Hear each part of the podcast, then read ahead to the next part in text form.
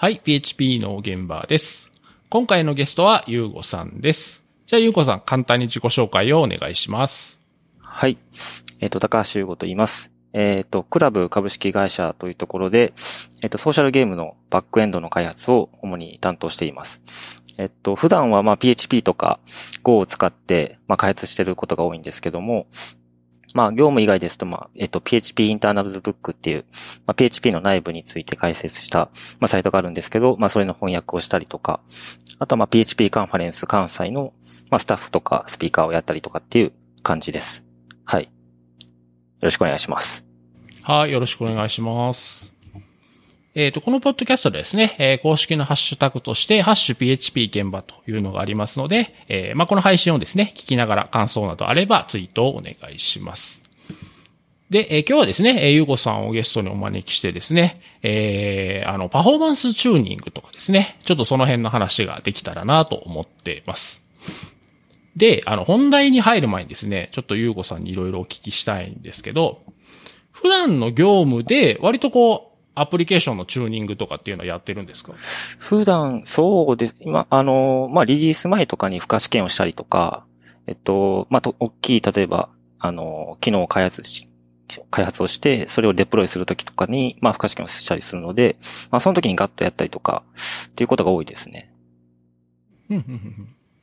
じゃあなんかあの最近流行りのあの SRE みたいなやつで、あのプロジェクト横断でそのパフォーマンスを見たりとか、インフラ関係を見たりとかっていうわけではなくてってことですかね。ああ、そうですね。まあ、普段は普通にこう、あの、開発をしていて、まあ、チューニングが必要であればチューニングもするっていうような感じですね。その付加試験っていうのはじゃああの、定期的になんかやってるっていうよりは、あの、リリースする前とか、な何か問題があった時にやるっていう感じですかね。そうですね。もう定期的にやってるっていうよりは、そういう、なんか大きな、まあ、リリース、リリース前とかそういう時に行ってるっていうことが多いですね。ですね。あの、ゆうこさんにこの辺のお話をですね、聞きたいなと思ったきっかけがですね、あの、先月ですかね、PHP カンファレンス関西というのが大阪であったんですけど、まあ、そこでゆうこさんがその PHP、え PHP アプリケーションチューニングの発表をされててですね、えーそれでちょっとぜひお話を聞きたいなと思ってですね、お声掛けをさせていただきました。ありがとうございます。これをそもそも題材として考えたっていうのはなんか、どういった経緯とかあるんですか？ああ、そうですね。まあ、個人的にも、まあ、このパフォーマンスチューニングの分野っていうのは結構好きで、もともと。で、えっと、ちょうど今、業務でもなんか付加試験もやってたりしてたので、まあ、ちょうどなんかそういうアウトプットができてればいいなっていうので、はい。応募して、まあ、運よく採択されたっていう感じですね。普段取り組まれてるのがソーシャルゲームのバックエンドだと、多分相当トラフィックも多いでしょうし、このパフォーマンスにはだいぶなんか敏感な感じがしますね。そうですね。ソーシャルゲーム結構トラフィック多くて、まあ結構他の、なんでしょうね。あの、結構書き込みとかも多かったりするんですよね、ソーシャルゲームって。結構他のウェブアプリケーション、普通のアプリケーションだとなんか参照が多かったりとかっていうことが多いと思うんですけど、まあその辺が違ったりとか、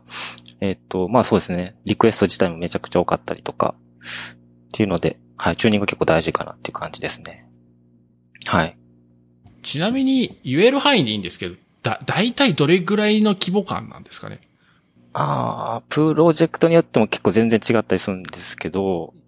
まあ数千リクエストパーセックとかなんかそれぐらいが多かったりしますね、多分。はあ、はあ、それ書き込みが数千リクエストパーセックぐらい。あっていうより、まあ HTTP リクエスト単位で言うとそれぐらいっていう感じです。結構まあいろんな、ああの、プロジェクトがあるんで、全然ないところもあれば、すごいいっぱい、あの、流入が多いところもあるんですけど、まあ、ピークでもそれぐらいとか、はい、ですね。特にやっぱゲームだと、あの、パフォーマンスに対する要求も多分高いと思うので、なんか単純に量を裁くっていうのもあるでしょうし、一本一本もやっぱそれなりに速くないとダメっていうのもあると思うんで、はい。そうですね。あの、うん、特になんか数ミリ、な、なんか大体100ミリセックとか、なんかそれぐらいの単位で基本的には返してとか、まあそれぐらいのことが多いですね。はい。じゃあですね、あの、先ほどちょっとご紹介した、あの、PHP カンファレンス関西でのゆうごさんの資料を見ながら進めたいなと思うんですけど、えー、資料は、あの、ペチパー向けウェブアプリケーションのパフォーマンスチューニング入門ってやつですね。はい。これはリンクはまたショーノートに貼っとくんですけど、えー、っと、これを見ててですね、僕は初めに、あの、あ、なんですかね、あ、さすがだなと思ったのがですね、ちゃんとフロントエンドのパフォーマンスチューニングは今日話しませんよっていうのを初めにちゃんと置いてるっていうのがなんか、あ、いいなと思ってですね。なんか割とパフォーマンス、特に、えー、ウェブアプリケーションのパフォーマンスチューニングだと、あの、範囲が広すぎてですね。そうですね。割とこれがご、ごちゃ、ごちゃ混ぜになってる時があるので、うんうんうん。うん、これを先にちゃんと触れとくっていうのはなんかいいなと思いました。そうですね。結構なんかフロントエンドの方が結構パフォーマンスチューニングでおいては重要だったりするところが多かったりするんで、そうですね。一応まあここは、あの、この辺まで話すとだいぶ話が時間がかかっちゃうので、まあこ、こはまあ今回は飛ばして、まあ、バックエンドにまあ集中したっていう感じですね。はい。あ、そうだ。えーソーシャルゲームのバックエンドなんで、当然、フロント側は、あのブラウザだけとは限らないってことですね。そうですね。あの、結構いろいろユニティのところもあったりとか、はい。まあ、ブラウザはむ昔はあったと思うんですけど、今は結構ユニティが多いですね。うんうんうんうんまあ、そういう意味も含めて、あの、まあ、フロントは今回話しませんよっていう、そうですね。はい。で、初めに出てくるのは、まず、付加試験について出てくるんですね。はいはい。結構僕のやってる内容を書いたりとか、なんか、受けあの、他の会社さんでどういう感じでやってるのか全然僕は知らないんですけど、この辺はどうなんだろうなっていうのは思いながらちょっとか作ってました。付加試験って普段どんな感じでやってたりするんですか？と、付加試験は、えっと、まあ最初に何をやるかっていうのを、まああの、関係者が集まって、まあ案件チームだけじゃなくて、インフラチームとか、まあ関係者が集まって、まあどういう、えっと、スケジュールでやるかとか、あとはそのどういうツールを使ってやるのかとか、まあそういうところ、前提のところから、えっと、話し合って、まあそこに問題がないかっていうのを、あの、確認しますね。はい。で、まあそれが OK であれば、えっと、実際に試験を進めていくっていう感じです。この目標の値とかって、だか割とこう、社内で決まった値があるんですか？そうで、大体指標としてなんか、あの、まあさっきの HTTP のリクエスト単位で RPS いくらとか、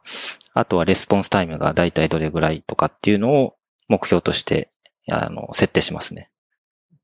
まあそれはあの、じ具体的な数字はあの、プロジェクトごとに結構まちまちだったりするんですけど、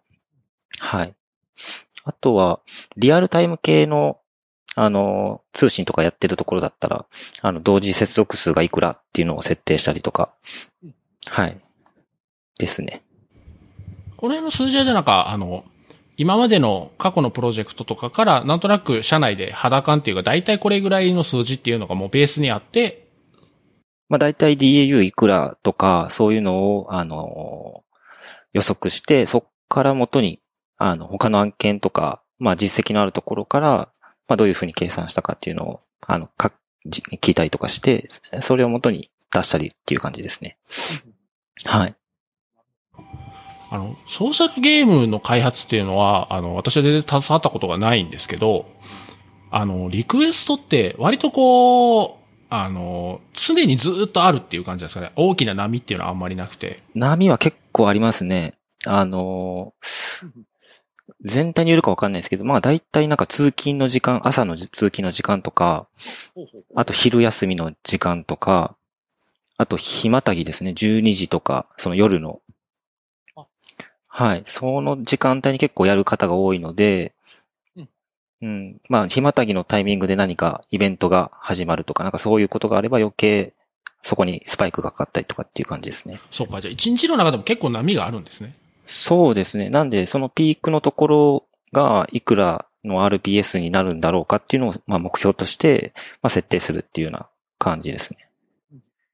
それって、えー、例えばあの、ちょっともう詳細な話に入っちゃいますけど、あの、オートスケールみたいなんで、あの、インスタンスの数を調整したりとか、一日の中でも結構動かしたりとかするんですか？ああ、あんまりもう動く、なんか実際にリリースされてるやつで、えっと、もう動いてるものに関しては、基本的にはもう、ウェブサーバーとかは動いてるものはもう、そのまんまにしてて、よっぽどこう安定してて、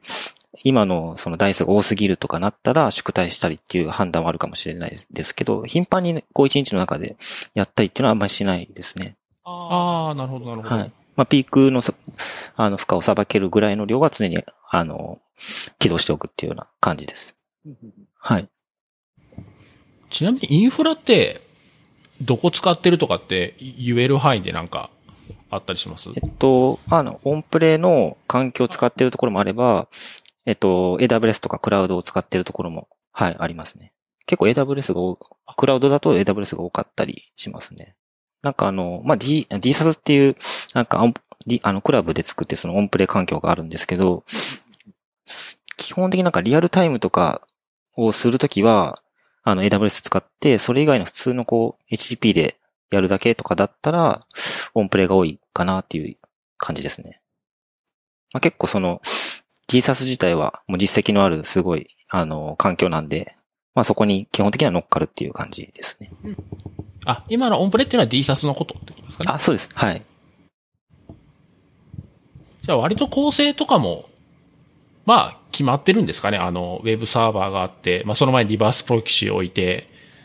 で、キャッシュはこれを使ってみたいな。だいたい構成ってもう、基本セットみたいなの基本的にはもう決まってますね。はい。どれをつ、その、その中で使わないものがあったりとかっていうのは出てくるかと思うんですけど、まあ基本的には、はい、決まってますね。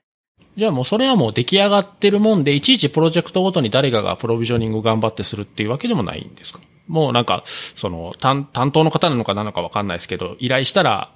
1プロジェクト分ボーンって出てくるみたいな。そうですね。そんな感じなんまあ、ですかねいつもの大体同じ環境みたいな感じで、大体はもう依頼したらもう出来上がってくれて、まあ、よっぽどなんか、この案件ではこれがないとダメっていうのがあったら、別途依頼してちょっとそれを作ってもらったりとか、はい。って感じですね。あ、じゃあもうそれはもう専門の部署があってっていう感じなんですかねそういうのを。インフラ系をやるための。インフラをそうですね、もう専門的にやる部署があるので、はい。そちらに依頼してっていう感じです。あじゃあ例えばその、ログ周りとか、えー、バックアップとか、なんか、いろいろ細々と決めなきゃとか、やらなきゃいけないことあると思うんですけど、その辺もじゃあもう全部おお任せで、お願いすれば、あ安城いい感じになる。そうですね。あの、アプリケーションエンジニアとしてはすごい楽な感じで、あの、そういうインフインフラのエンジニアの方が、そういうもうログ周りとか、もうそういう下回りの部分はもう出来上がってる仕組みを、もう結構、あの、あるので、まあそれを使って、もう運用してもらえるような状況ですね。ああ、めちゃめちゃいいですね。いいですね。すごい楽ですね。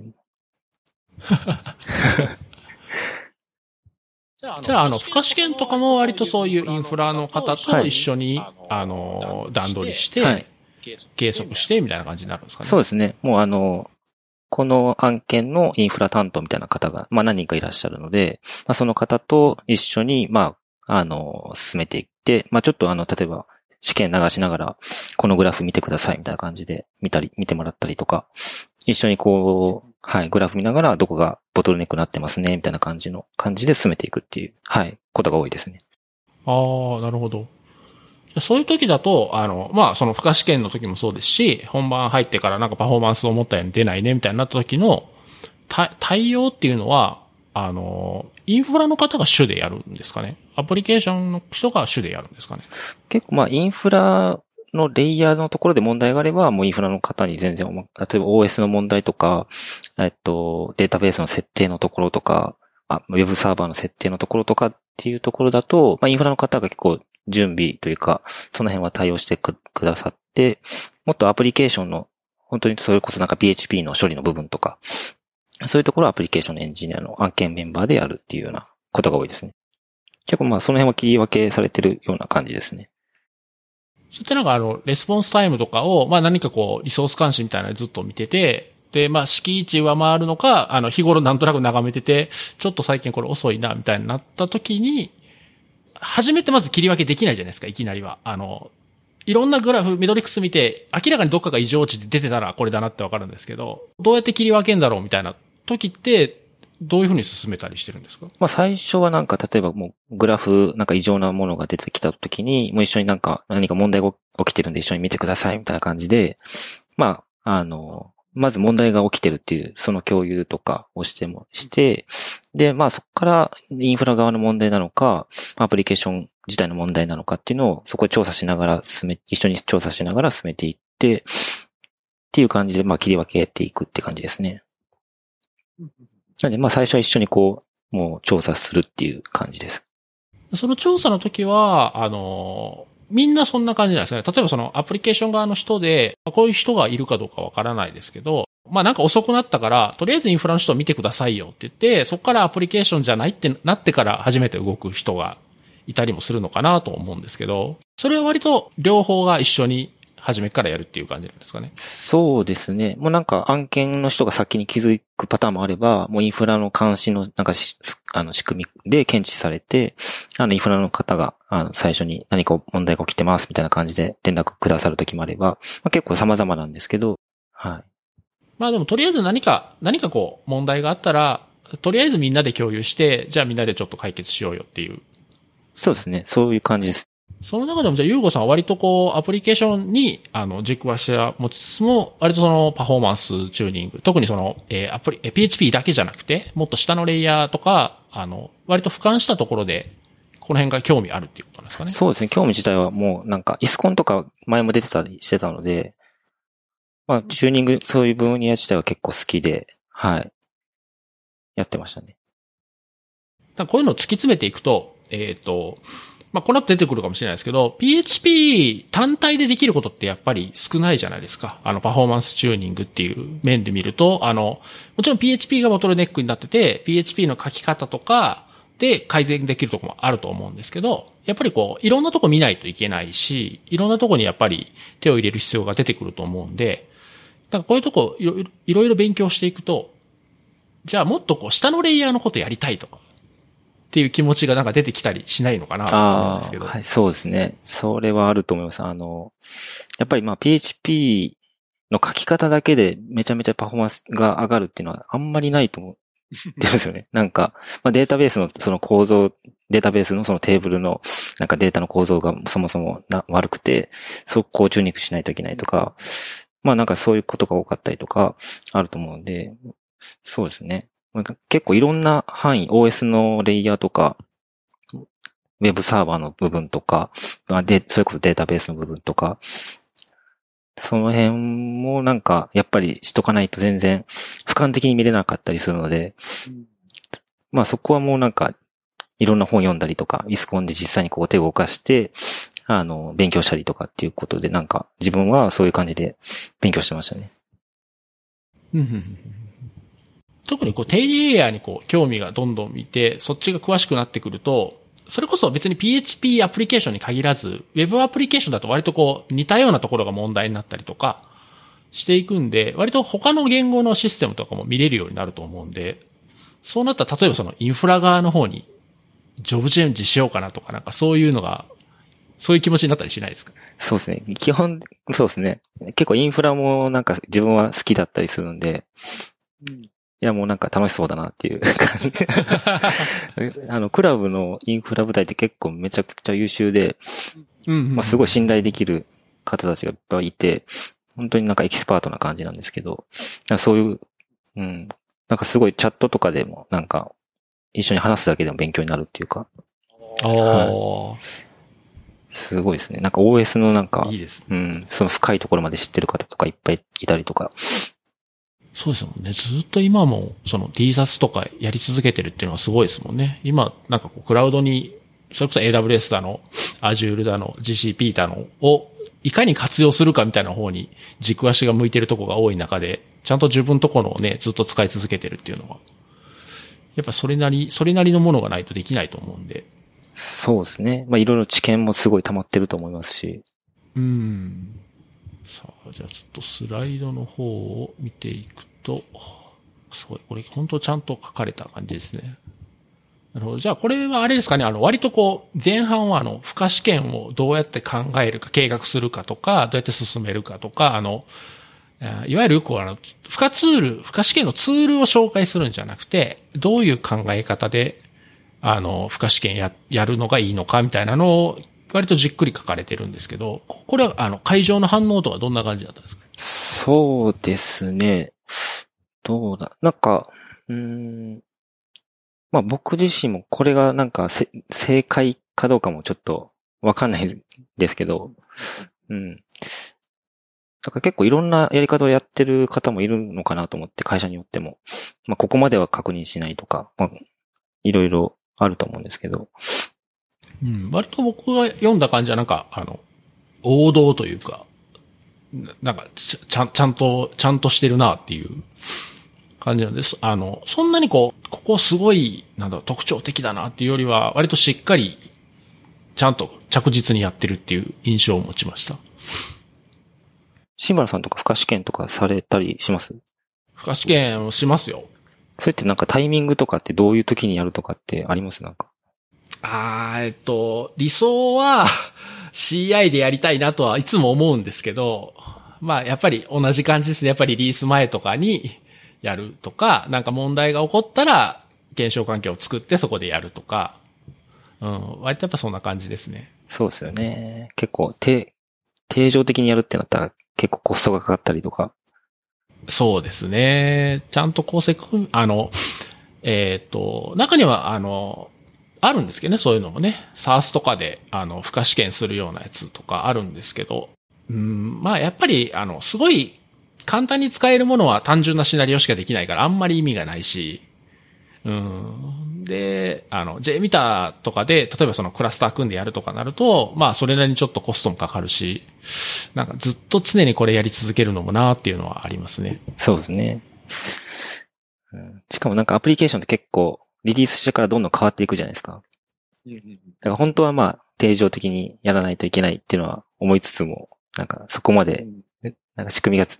作れてないというか、回ってないっていう感じですね。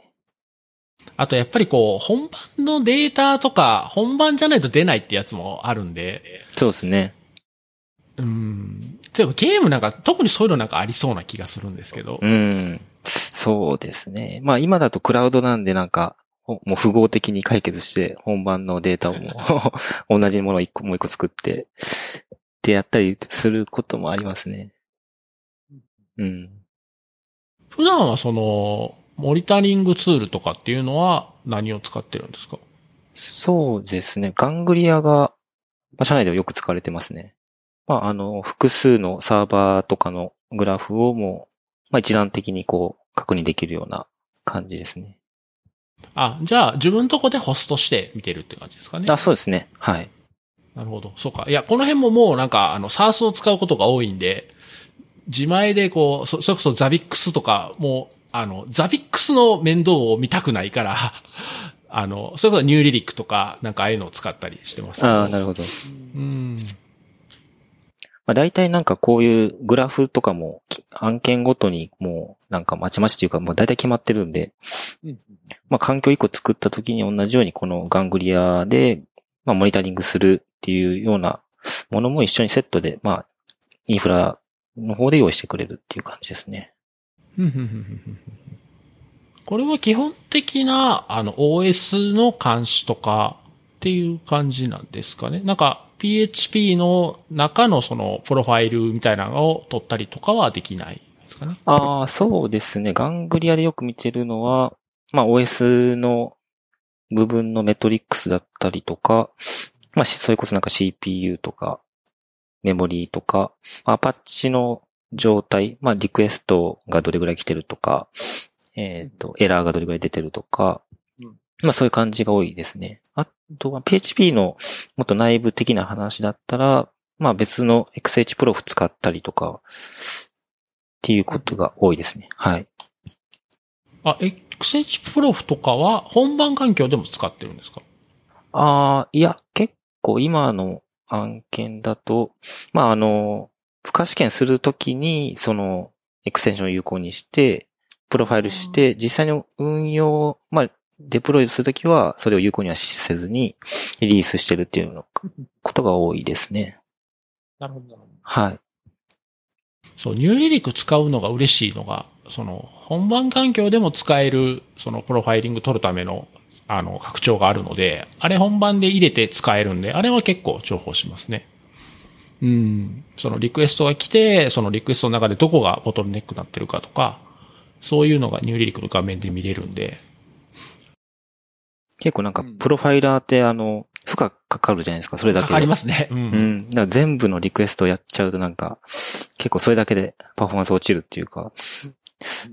で、今、なんか、新しいプロジェクトで、まだリリースされてないんですけど、それでは、あの、XH プロフ、まあ、有効にしてて、まあ、本番、まあ、普通のデプロイして、まあ、本番環境でも、まあ、一部のリクエストだけ、リあの、パあの、プロファイル取って、で、それを定常的に XHGUI とかで、なんか見れるようにしたいなっていう感じで、なんかそういう構成を、はい、作ってたりしますね。え、それ一部のリクエストだけ有効にするっていうのはどどうしてるんですか？あは、えっと、XGUI のなんか設定ファイルみたいなのがあるんですけど、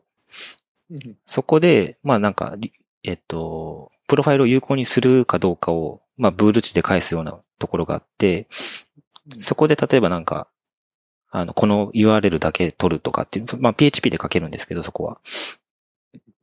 なんでパスを見てそういう処理を書いたりとか、まあ単純になんか、数パーセントだけ、えっ、と、トゥルー返すようにして、まあ結果的に全部のリクエストをプロファイル取らないようにするとか、っていう感じで、まあ結構柔軟に設定できるって感じですね。ああ、なるほど、なるほどなるほど。あ、そうですね。xhprof enable っていうそのままの関数があるんで、そうかそうか。これを true or false にすればいいって話ですね。そうですね。はい。なるほど。確かにそうですね。なんか、この手のプロファイリングツールは僕ももうあの、開発環境か検証環境でしか使ったことがなくて、本番に入れるなんてってずっと思ってましたけど、確かにそうですね。なんか、うん、条件に適合した時だけオンにするようにすれば、本番で使っても、まあいいっちゃいいですね。そうですね。なんか X デバッグとかになると、もうなんかあれは本番環境で使われない、もう想定で作られてますけど、XSH プロフ自体は、まあ結構軽、軽くなってるというか、あと、なんか PHP7 用に、あの、タイドウェイズが、あの、フォークで作ってる XH プロフがあるんですけど、それだとよりなんかあの、オーバーヘッド自体が軽くなってて、なんで全部のリクエスト取らないとかであれば、まあ全然、あの、大丈夫だとは思います。ああ、なるほど。あ、それなんか、ローンチしたら聞きたいですね。そうですね。本番で使ってどんな感じかっていうのを。まあ継続的に見れるのが、やっぱり一番本番のデータで見れるっていうのが結構有効かなと思いますね。ですね、ですね。データもだし、アクセスもそうだし、な、なんかやっぱその組み合わせじゃないと出てこないとかっていう時があるんで、そうですね。うん、本番が取れるっていうのはいいですね。で、XHGUI ってなんか、PHP7 になってから、なんか動かないとかなんかそんなあり、なかったでしたっけ？ああ、XHGUI 自体は多分大丈夫なんですけど、XH プロフが本家の方あ、はプ、ロフの方か。うん、そうですね。本家の方がもう全然サポートし、今多分今もしてないと思うんですけど、うん。で、なんかいろんなフォークされてて、で、一個、まあ、タイドウェイズも、それがあって、まあ、結構僕、それを使ってるって感じですね。あ、そうだそうだそうだ。HXH プロフの方だ。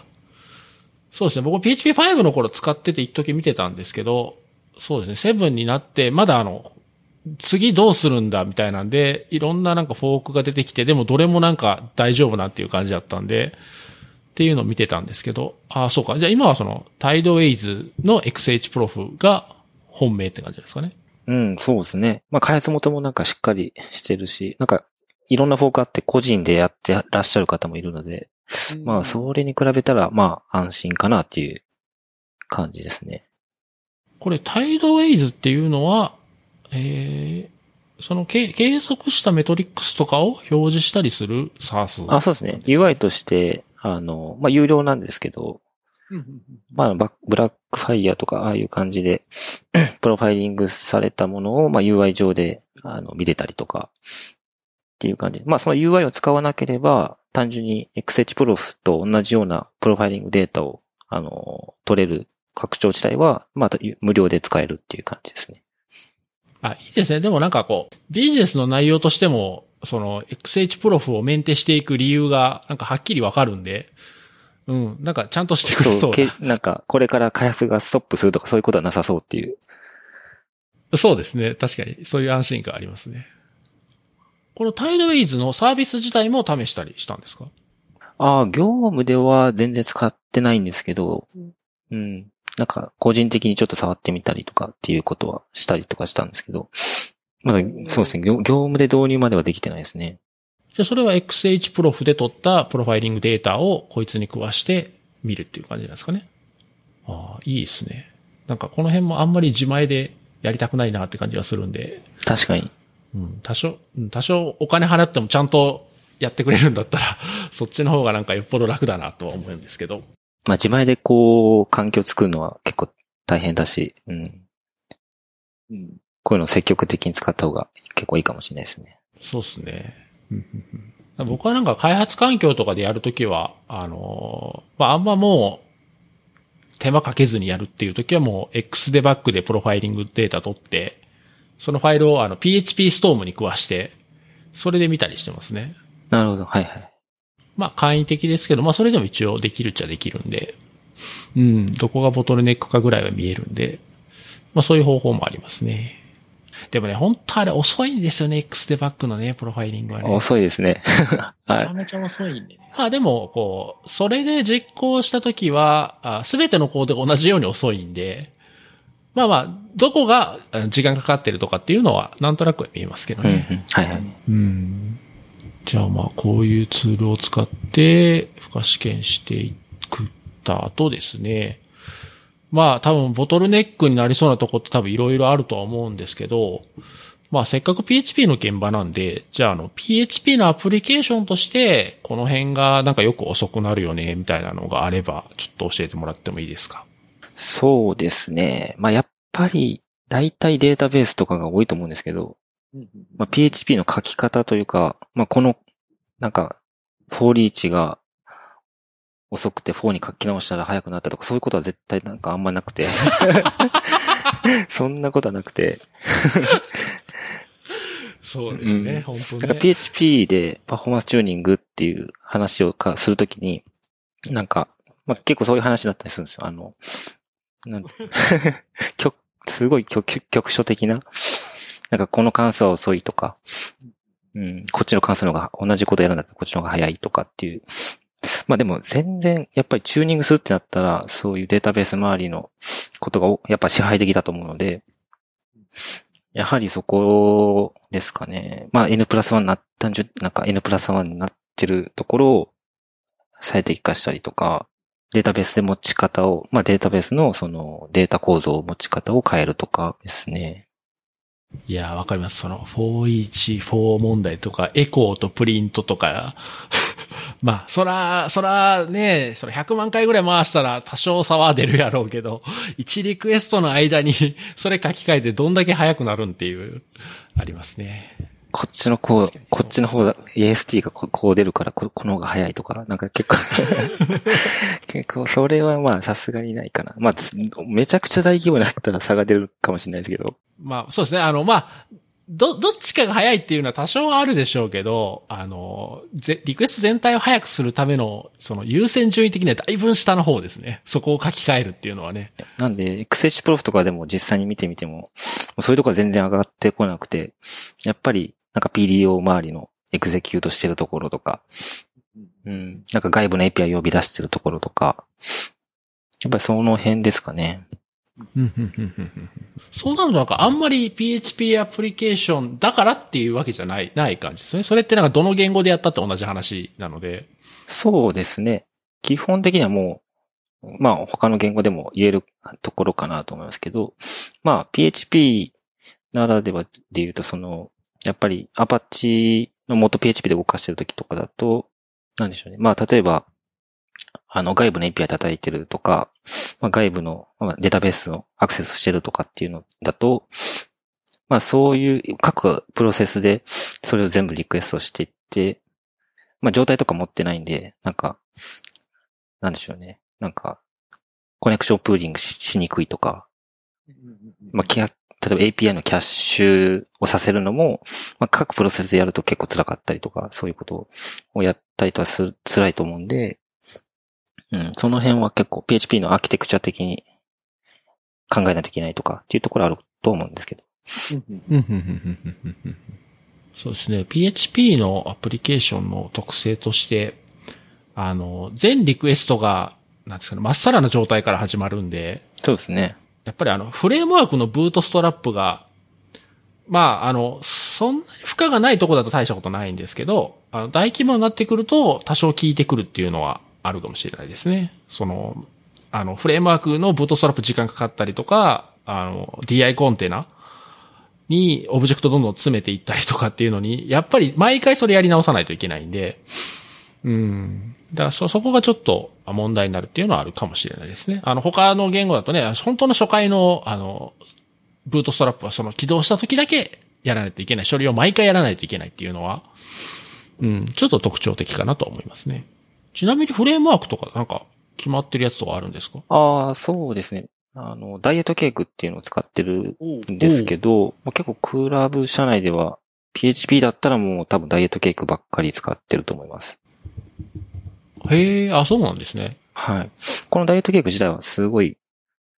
あの、薄くて、あの、もうほぼ、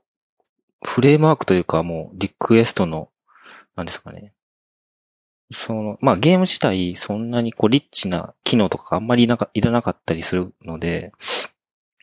うん、もうその薄いので全然、こと足りてるっていう感じですね。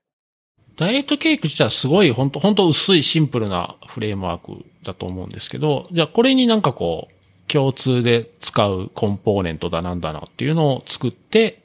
組み合わせてやってるって感じなんですかね。そうですね。まあ必要に応じてなんか別のライブラリを使ったりとかっていうのはありますけど、まあ、うん、必要なものだけって感じですね、本当に。ダイエットケーク自体はすごいの、もう全体でも何十行とかそれぐらいなんじゃないかなと。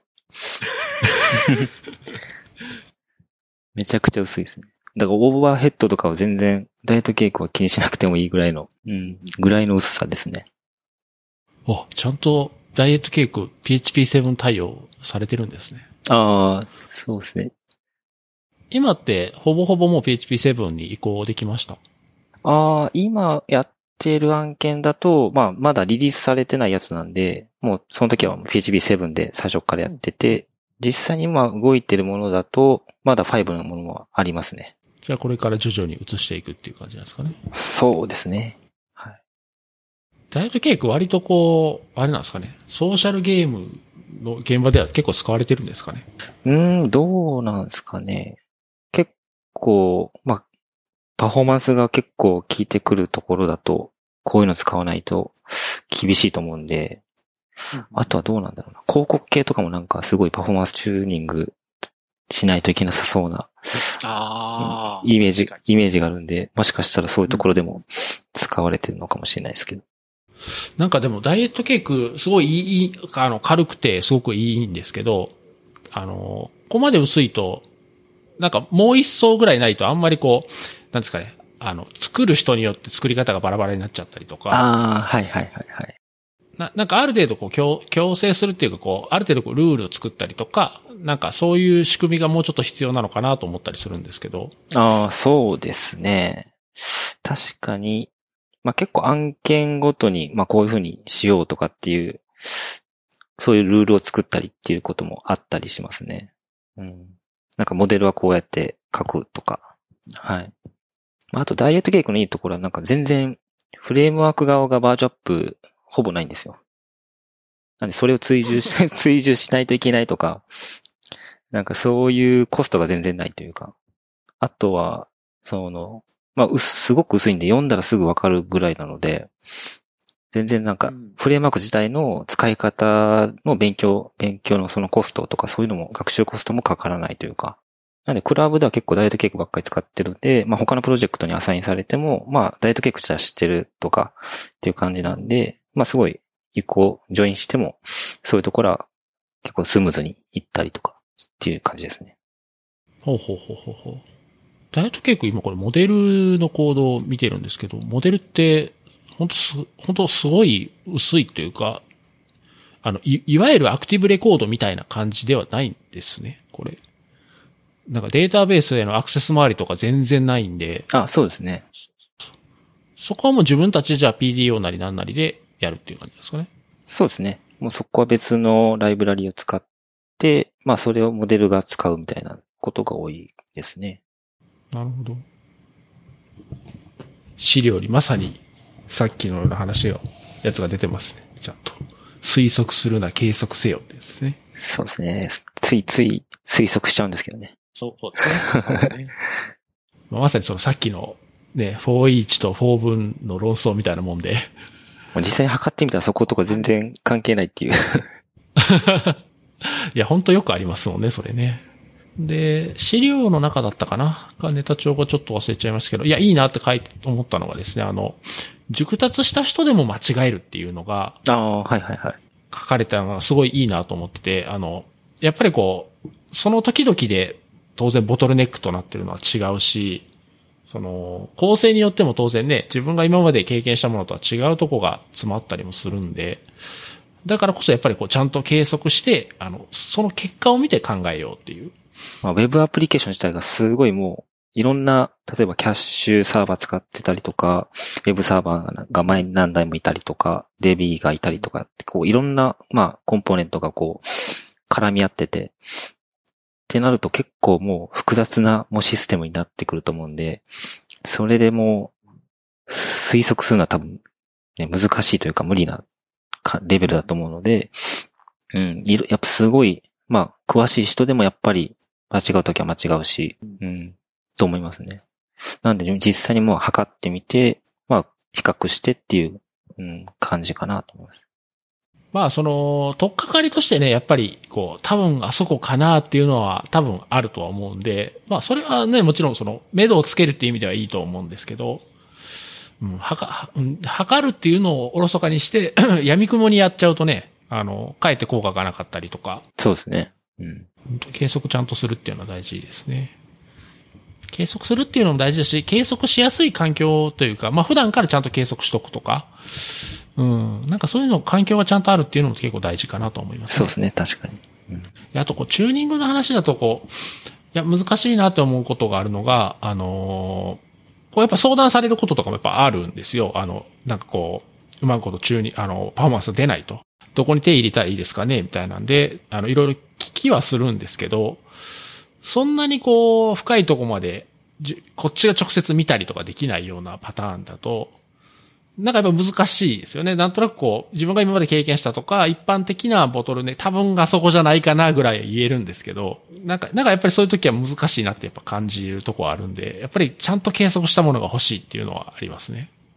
そうですね。なんか情報がやっぱりないと、うん。難しいですよね。この辺っていうのは。で、このネタ帳で書いてあるやつ、あ、面白いなと思ったのが、あの、えーチューニングのアンチパターンってやつですね。ああ、はいはいはい。なんかやっぱこう、ウェブアプリケーションが遅くなってきて、まあ、いろんなチューニングをするんですけど、その時に良かれと思ってやったことがかえって、あだになる。まあ、さっきのその、ごくごく小さな差しかないところを一生懸命書き換えるもう一つでしょうし、あと、ややっぱりウェブアプリケーションでよくう使うパフォーマンスチューニングの手法として、キャッシュするっていうのはあると思うんですよ。ほんで、確かにキャッシュするということ自体はすごく効果的なんですけど、これをうまいことやらないといけないっていう。そうですね。まあ、そうですね。キャッシュする内容とかを、なんか実際にどういうアクセスのされ方をするのかっていうのを考慮して、まあ、例えば参照するよりもすごい更新されまくるようなデータとかだったら、もう全然キャッシュしてもすぐキャッシュがもう 意味なくなっちゃって、むしろキャッシュを管理するコストの方が高くなっちゃうみたいな。で、逆にもうチューニングした結果、パフォーマンスが落ちちゃうとかっていうのは全然あったりすると思うんで、あとはなんか、キャッシュもいろんなレイヤーでキャッシュすると思うんですけど、まあなんか OS の方でもうキャッシュもされてたりとか、まあディスクが遅いから、もう OS の方ですごいもうキャッシュされてて、でもいろんなレイヤーでキャッシュしてるから、まあアプリケーションの方では別にしなくてもいいところでキャッシュしたりとかして、とかっていうので、まあ多すぎ、キャッシュが多すぎて、逆に遅くなっちゃうとか。なのでまあ OS で十分ケアされてるものだったら、まああえてキャッシュしなくてもいいと。まあ例えば MySQL の、なんですか、InnoDB フラッシュメソッドとかで、まあ IO の書き方とかを変えれる設定があるんですけど、まあ例えばそれをダイレクトっていうのを設定したら、まあダイレクト IO になっで、まあ、キャッシュのレイヤーがまあ、まあ、InnoDB だと、あの、バッファープールで十分キャッシュされてるんで、まあそこ、それ一個で OS のキャッシュとかも、うんで被って、まあ無駄にならないようになったりとか、結構そういうのはポイントはいくつかあったりするのかなと思います。うんうんうんうんうん。でもゲームって結構キャッシュしにくいんじゃないですか？ユーザーによってデータ変わるでしょうし。そうですね。もう書き込みがまず多いんで、キャッシュは結構難しいっちゃ難しいですね。まあ、なんでマスターデータとか、完全に変わらないものとかもあったりするんですけど、ユーザーデータとかじゃなくて、まあ、そういうものは、もう APC に載せたりとかしてますね。そうですよね。あの、コンテンツ系とかだと参照が多くて、しかも更新頻度はそこまでじゃないんで、キャッシュ、キャッシュっていうかもう、まあ CDN もそうですし、バーニッシュとか、NGX キャッシュとかで、ものすごいキャッシュめちゃめちゃ効くんですけど、それはやっぱりアプリケーションの性質によってだいぶ違いますよね。うん。そうですね。なんで書き込みが多い時とかも水平分割、データベースのもう水平分割したりとかして、もう一台あたりの書き込み量を減らしたりとか、っていう感じですかね。うんうん。なんかキャッシュ以外になんかその、こういうのはいいとされてるけどちょっと注意しないといけないな、みたいな、あります？チューニング方法とかで。ああ、チューニング法。例えばなんか、PHP から MySQL にこう、接続するときとかに、うんなんでしょうね。なんか、あの、都度接続するか、持続的接続するかみたいなことが、まあ選べると思うんですけど、うん結構なんか持続的接続って効率良さそうじゃないですか。うんうんそうですね。毎回接続しなくていいから。うんまあでも結構、それ自体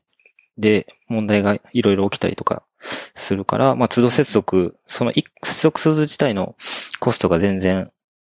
高くなければ、もう都度接続して、接続自体をクリアして、まあ綺麗な状態にししてあげた方がすごく良かったりとか、うん、とかはありますね。まあ、ウェブサーバーとデータベースの間のレイテンシーのにもよるんでしょうけど、同じデータベース、データベース内とかでいるんであれば、まあ、全部すぐ接続できるとか、っていう感じであれば、まあ、通度接続でも全然いいかなとか。はい。確かになんかこう、PHP 自体は基本的にはリクエストごとに独立してるはずなんですけど、あの、パーシステントコネクションすると、その、リクエスト単位ではないところに、で、接続をずっと持ち続けるんで、うまく動くときはいいんですけど、なんか妙な挙動になったりするときがやっぱあるんですよね。そうですね。あとなんかフェイルオーバーとかでしたとき、データベースが、うんに、その古い接続だと古い IP の方を見ちゃってて、まあそれが影響が大きいとか、まあ都度接続だと、すぐ新しい、あの、フェイルオーバーされた新しいインスタンスの方に接続されて問題が少ないとかっていうのがあったりしますね。MySQL ではないですけど、あの、例えば Redis とかなんか、まあ、他のそういうミドルウェアとのパーシステントコネクションで、あの、で、やっぱり問題になるっていうことは遭遇したことがあって、あの、普通の接続すれば全く問題ないんですけど、なぜか P コネクトとかすると、時だけたまになんかおかしいみたいなことがあったんで、うん、ななんか難しいなと思う時ありますね。はいはいはい。なんかぶわかりづらいですよね。その問題が起きた時に。そうそう、そうなんですよ。もう本当その時しか起こんないので、そうなんですよね。だから僕はポストグレスケールをよく使うので、あの、ポストグレスケールにはあの、PG プールっていうミドルウェアがあってですね。まあそれはコネクションプーリングとかやってくれるんですけど、だから、PG プールをそのウェブサーバーの、にインストールしちゃって、で、PG プールは PostgreSQL に、あの、パーシステントでコネクションしといて、で、PHP と PG プールは都度接続みたいなことはやってました。ああ、なるほど。うんうんうんうんうんだから PHP はまあ基本的にはあんまりこう状態を持たせない方が僕もなんか安定して動くなっていう印象はありますね。そうですね。そっちの方がわかりやすいし。うん、そうそうですね。まあわかりやすいってのも大きいですね。うん。ゆうこさん、Go のあのアプリケーションともやられてる？あ、そうですね。はい。Go ではそういう問題とか起こったりしないですか？Go はそうですね。今のところはないですね。うんうん。あの、まあ、PHP で、と Go で、まあ、あの、書いてたりするんですけど、まあ、あの、HTTP、普通の HTTP のところは、えっと、PHP のアプリケーションでやって、なんかリアルタイム系のところは Go で、えっと、さばいてるっていうような感じで使い分けてるんですけど、うんはい。そうですね。DB 接続周りとかは、その辺はまだ問題にはなったりはしてないですね。どうですか ?Go と PHP を両方書いてて、ど、どっちがいいな、悪いなとかなんかそんなのあります？ああ、個人的にはまあ PHP が好きなんですけど、まあやっぱ全然できることが違うんで、まあ Go はやっぱり非同期が得意だったりとか、うん、チャンネルがあって、Go ルーチンがあってっていう感じで、まああと、まあ、PHP でさっきもありましたけど、状態が持てなかったりとかして、だからまあ毎回、まっさらな状態で始まってみたいなところあるんですけど、まあ Go だと、まあ、状態持ったりとかも全然簡単にできたりするので、まあ、それでチューニングしやすかったりとか、うん、そういうところはやっぱ違いますね。Go は当然その Web サーバー自体をビルドして動かすんですけど、PHP の場合って、あの、PHP 単体では当然アプリケーションサーバーには、あの、ビルトインサーバー別ですけど、にはならなくて、まあ、あの、もっと PHP にするか PHP FPM で、で、その前にはやっぱり Apache か NGX とかがやっぱいるわけじゃないですか。だから Go のアプリケーションの時も、あの、必要はないけど、とりあえず NGX とか前に置いて、リバースプロキシとして、で、バックエンドの Go にリクエスト流すようにするのか、もう Go を直接前にドンと出して、やるのか、どっちがいいんだろうなと思う時はあって、うん。そうですね。うん。なんかウェブサーバーが前にいるみたいな環境が多い。聞く、よく聞くのはなんかそっちの方が聞く気がしますけど。ああ、なるほど。まあ、前に何かリバースプロキシ立てて、それでやらないといけないことがなかったら別に Go のアプリケーションサーバーを前に出してもいいのかなとか思ったりはするんですけど。そうですね。まあ、リバースプロキシあれば結構その方でキャッシュできたりとか、まあ認証がそこで全部できたりとか、まあ結構便利なんで、そういうので前に置いてるっていうのもあるかもしれないですけどね。うん。やっぱり Go のこの Web アプリケーションとか書いてていいなと思うのは、その、まあ、言語の違いとかはもちろんあるんですけど、ディプロイするときにあの、言うとランタイムも一緒にディプロイするので、PHP みたいなこう、ランタイムは全く別個にあってっていうわけじゃないんで、なんかそれはすごいやりやすくていいなって思うことはありますね。バイナリー一つ置けば、うん。うん。デプロイが終わるっていうのが。例えばその、PHP のアプリケーションをディプロイしたりしするときに、PHP の動く環境とかは、全然別の会社さんとかがやってたりする場合があってですね。で、アプリケーションだけディプロイさせてもらうっていう場合もあってですね。で、あの、PHP のバージョンとかもちゃんと上げてくれたらいいんですけど、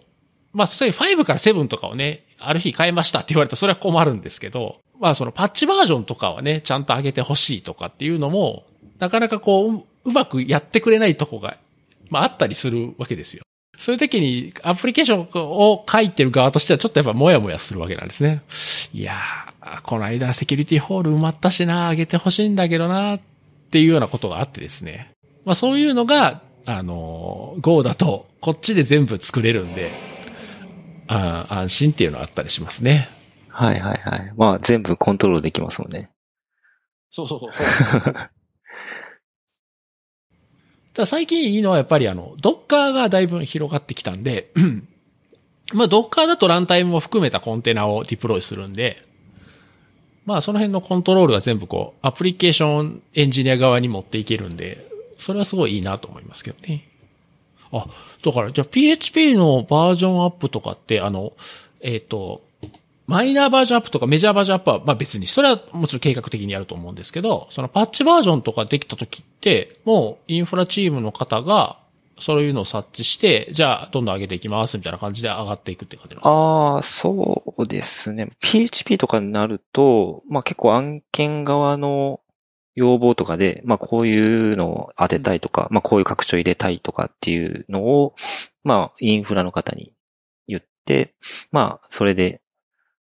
作業してもらうとかっていうパターンが多いですね。あ、あ、そうなんですね。うん、うん、うん。うんまあ案件で使ってるところだったらそんな感じで、もうなんか案件の方では見えないもっと下のレイヤーとかっていうところだったら、まあインフラの方で、まあじ自走してこう動いてくれてるかもしれないですけど、はい。ドッカーとかはあんま使ってないですか？ドッカーは本番では使ってないですね。開発環境のとして使ってますね。あとこのネタ帳に書いていただいてるやつで、チューニングパターンをいくつか挙げていただいてるんですけど、その中のこのシングルフライトパターンっていうのは、これはどういうやつなんですか？ああ、これなんか名前は結構、なんですかね。なんか Go のパッケージでシングルフライトっていうやつがあるんですけど、で、それが、あの、まあ、重たい処理とかを、なんか例えばまとめて、一回だけにまとめて、行うとかとか、そういうことをしたいときに使えるようなパッケージなんですけど、うん例えばなんか重たい処理、API を叩くときとか、なんかそういうときに、まあ、いなんか、各々が並列、並列でこう動いてるゴールーチンがも、あの、各々がやるんじゃなくて、その一個だけのゴルーチンが例えばやって、その結果を他のもの、あの、ゴルーチンも共有して、その、い重たい処理だけは一回だけにするとか、そういう感じですね。それは一個のゴルーチンが結果を取りに行ってる間、他のゴルーチンはどうなるんですか？は、もう、まあ、待機してるような感じです。まあ、一個だけが走ってて、その結果が返ってきたら、それを全部共有するというか、はい。それを使うっていうような。なんで、MySQL なんか、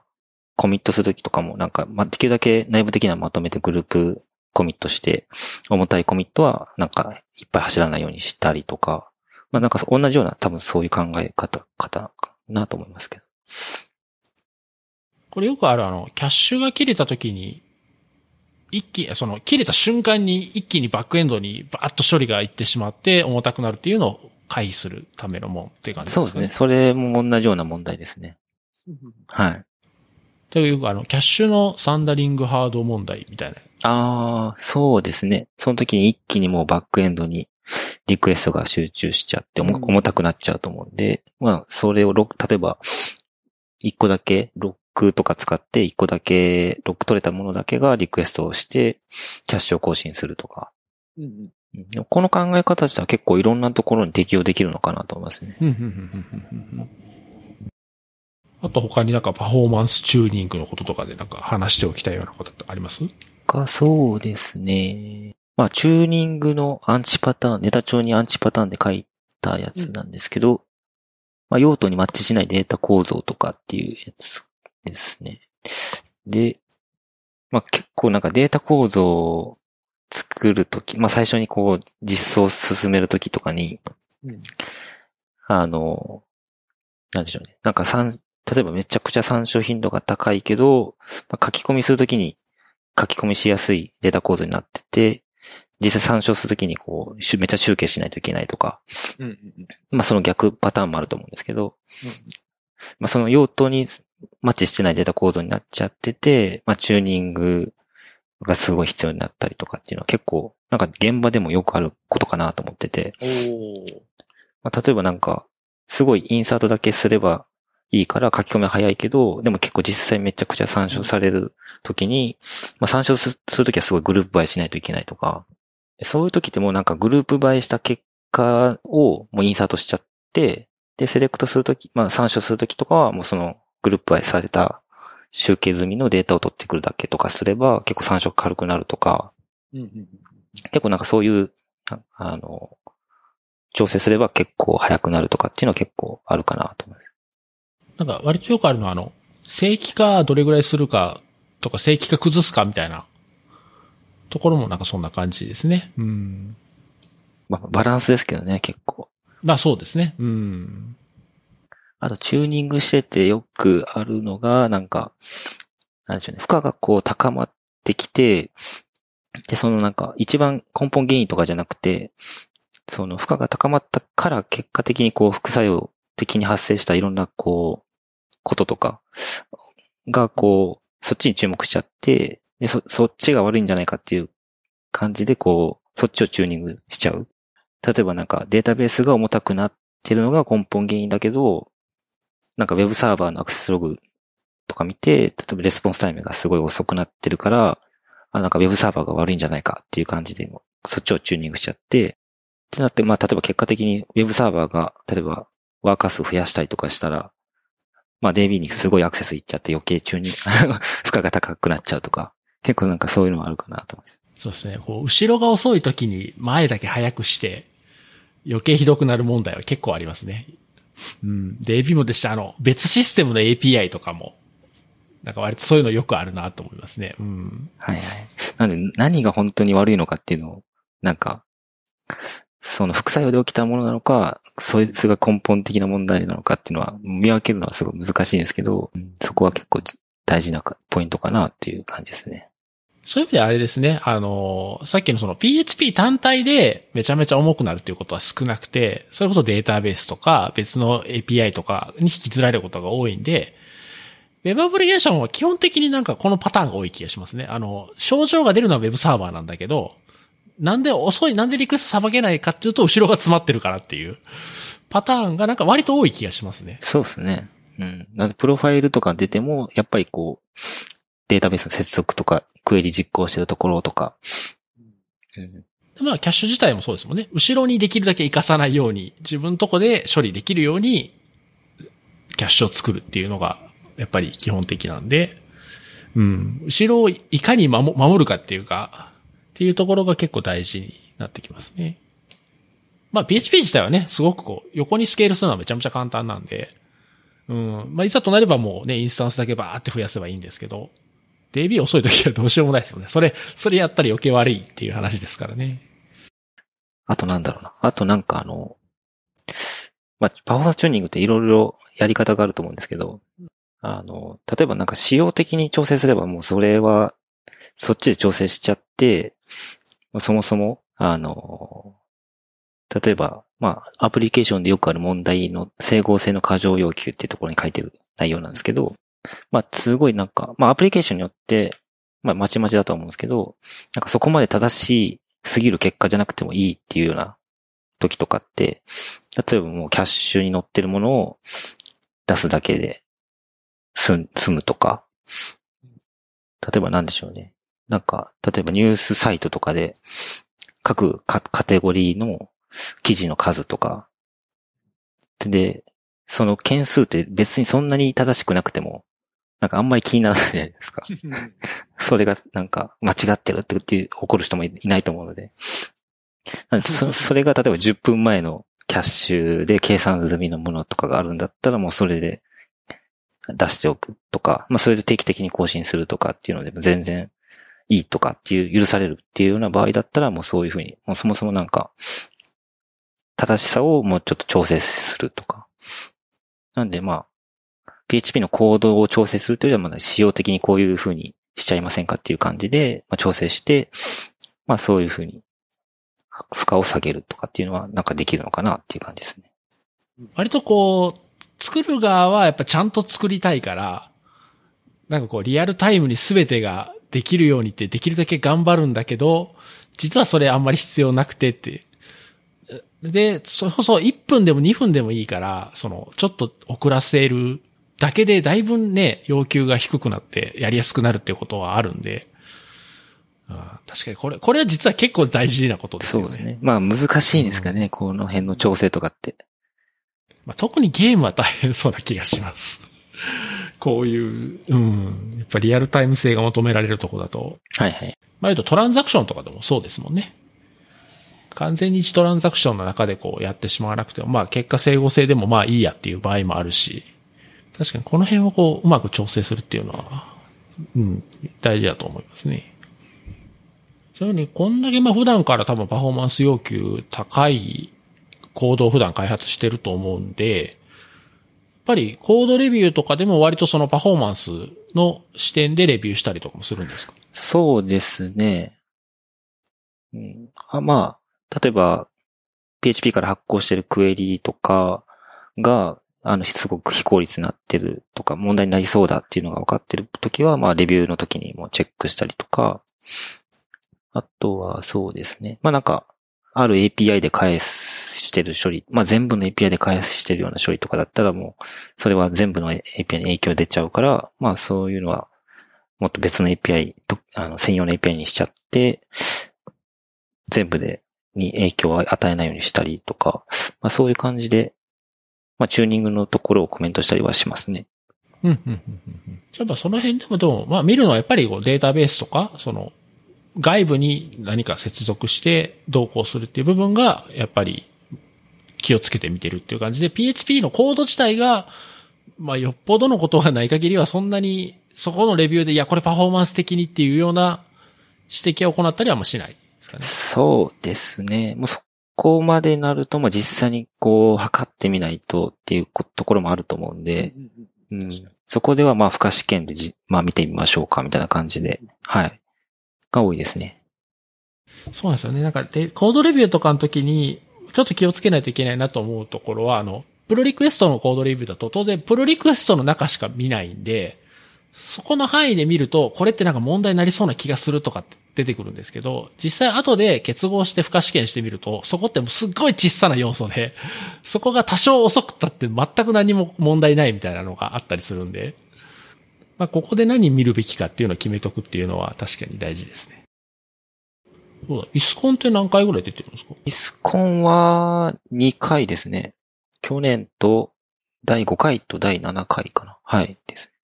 それは会社のメンバーと一緒に出てるんですか？そうですね。2回とも会社のメンバーで、はい、出ました。え、PHP で出てるんですか？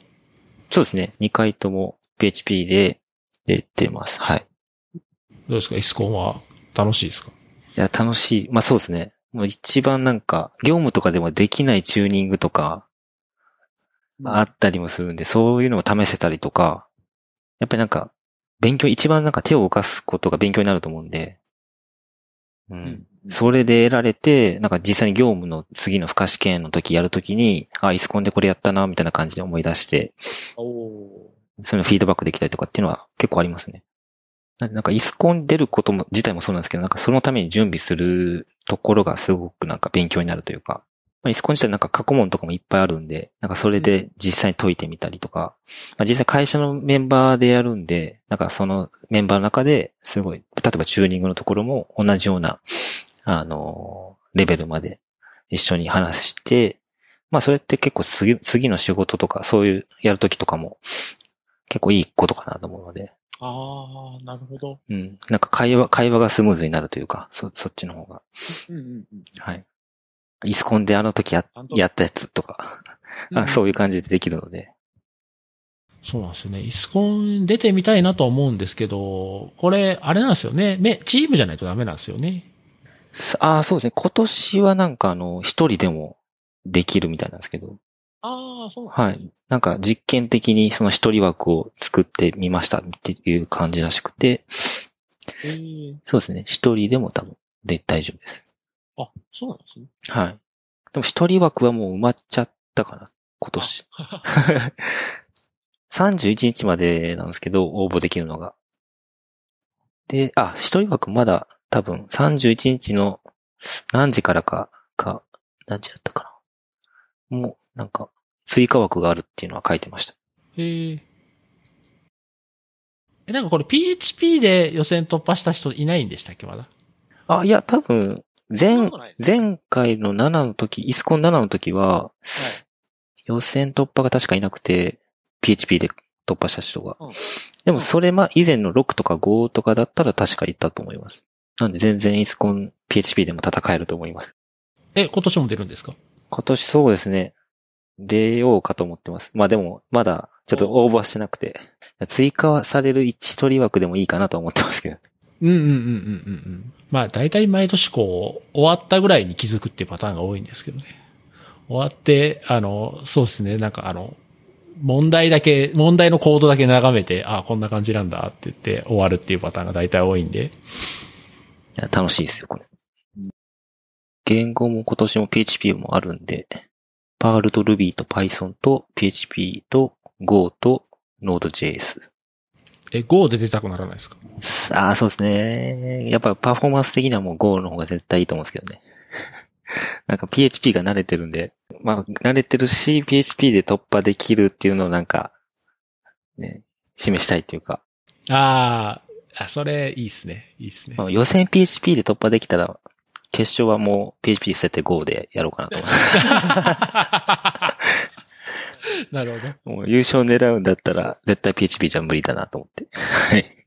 でもこれ多分チームで出た方でも楽しいんでしょうね。なんかこう、終わった後の反省会とかがすげえ面白そうな気がします。ああ、そうですね。終わった後に、まあ、突破できなくてもできても、すごい反省会みたいなのが始まって、こここうしたらよかったなとか、なんかいろいろ話す、うん、感じになると思います。確かに、こう、自社のエンジニアでチーム組んで出るっていうのは、なんか単にイスコン通る通らない別にして、なんかすごいレ、レクリエーションっていうか、こう、チームで何かするっていう意味ではいいかもしれないですね。そうですね。なんか会社さんによってはなんかもう、社内イスコンやってるところとかもあったりとか、それだけでも全然なんか、まあ、勉強にもなりますし、もうコミュニケーション的にもすごいいいかなと。そうですよね。普段やってることの延長線上だけど、まあ言うと失敗しよう何しようが、ね、業務には全く影響出ないんで、うん。確かにすごいいいですね。が、まあ、イスコンでやる内容って結構、障害対応するときと同じようななんか、緊張感というか、や、やる内容も同じだったりするんで、なんかそういう瞬発力というか、うん、鍛えられると思います。そうか、そういう意味では別にまあ、イスコンの過去問を使って勝手に勉強会すればいいじゃん。あそうですね。それでも全然。そうですね、はい。いいと思います。ね。ああ、なるほど。あ、それ楽しそう。実際に予選突破した人のブログとか読んでもすごい勉強になるというか、自分ではそんなこと思いつかなかったみたいなところで、まあチューニングされてて、パフォーマンス上げてるっていう、はい、とか。あ、でもあれですよね。その問題が作れないんですよね。考えたら。コードは見れるけど、その、どこがボトルネックになってるかっていうのが、出題側が作ってるんですもんね、そのサーバーとかを。あ、そうですね。もう参加者は、もうそれを提供されたものをいきなりこう見て、お題を出されて、それでも解くっていうような。そうですよね。そ、それのなんかせ、作るためのプロビジョニングのセットとかがあるわけじゃないですもんね。ああ、でも過去問に関してはもう GitHub とかに上がってたりするんで、こうやったら、あの環境作れるみたいな、そういうのも書いてた気がしますね。なんだ、その記事、なんかまとまってた記事がありますね。確か。イスコンの過去問の。イスコン練習環境まとめっていううん、過去のものが全部、全部じゃないのかな。まあでもほぼ網羅されてるような感じです。おー、すげえ。あ、そうか、ベンチマーカーとかもあるのか。ああ、そうですね。ナイスコ今年も楽しみですね、じゃあ。予選突破できるように。はい、頑張ります。じゃあ、今回は、あここまでにしときたいと思います。はい。じゃあですね、えー、冒頭にもお話ししましたけど、このポッドキャストでですね、ハッシュタグ PHP 現場というのがありますので、今日の感想などあれば、またツイートをお願いします。ということで、今回のゲストはゆうごさんでした。ゆうごさんどうも今日はありがとうございました。ありがとうございました。